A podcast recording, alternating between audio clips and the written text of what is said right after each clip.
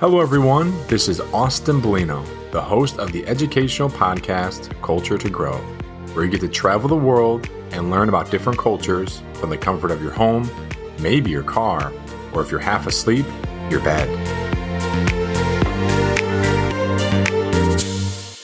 Hello, everyone. This is your host, Austin Bellino, and I am thrilled to have you join me on this new adventure. In this episode, we will uncover the well kept secrets behind seemingly ordinary aspects of daily life. Ever wonder why pasta is much more than just noodles in Italy? Also, what does our German friend find peculiar about the way Americans communicate through emails? And lastly, learn about siestas in the two main regions of Argentina. Now, each speaker will provide you with a glimpse into global cultures, so I encourage you to listen with an open mind and heart, embracing the diversity of customs and practices that enrich our world. First stop, Italy.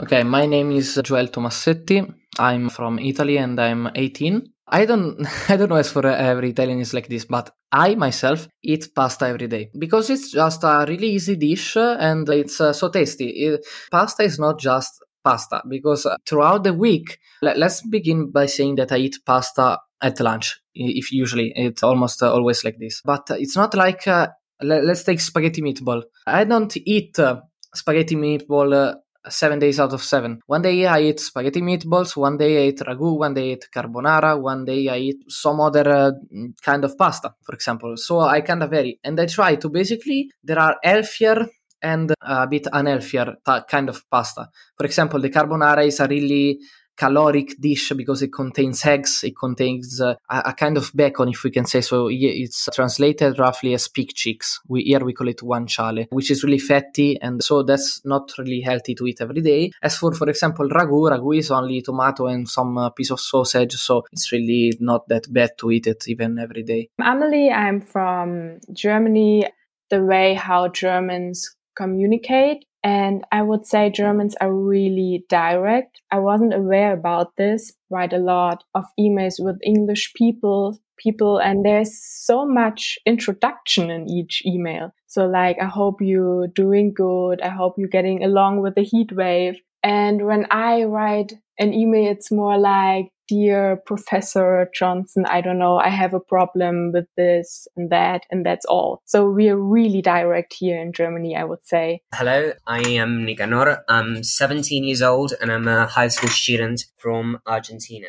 There is Argentina's culture has, in my opinion, two very noticeable divisions, which is how the culture is in the capital and its surroundings, and how culture works on the interior of the country. I recently took a trip to a city that's like 2,000 kilometers away from Buenos Aires, and you could really feel how different lives, lifestyles are.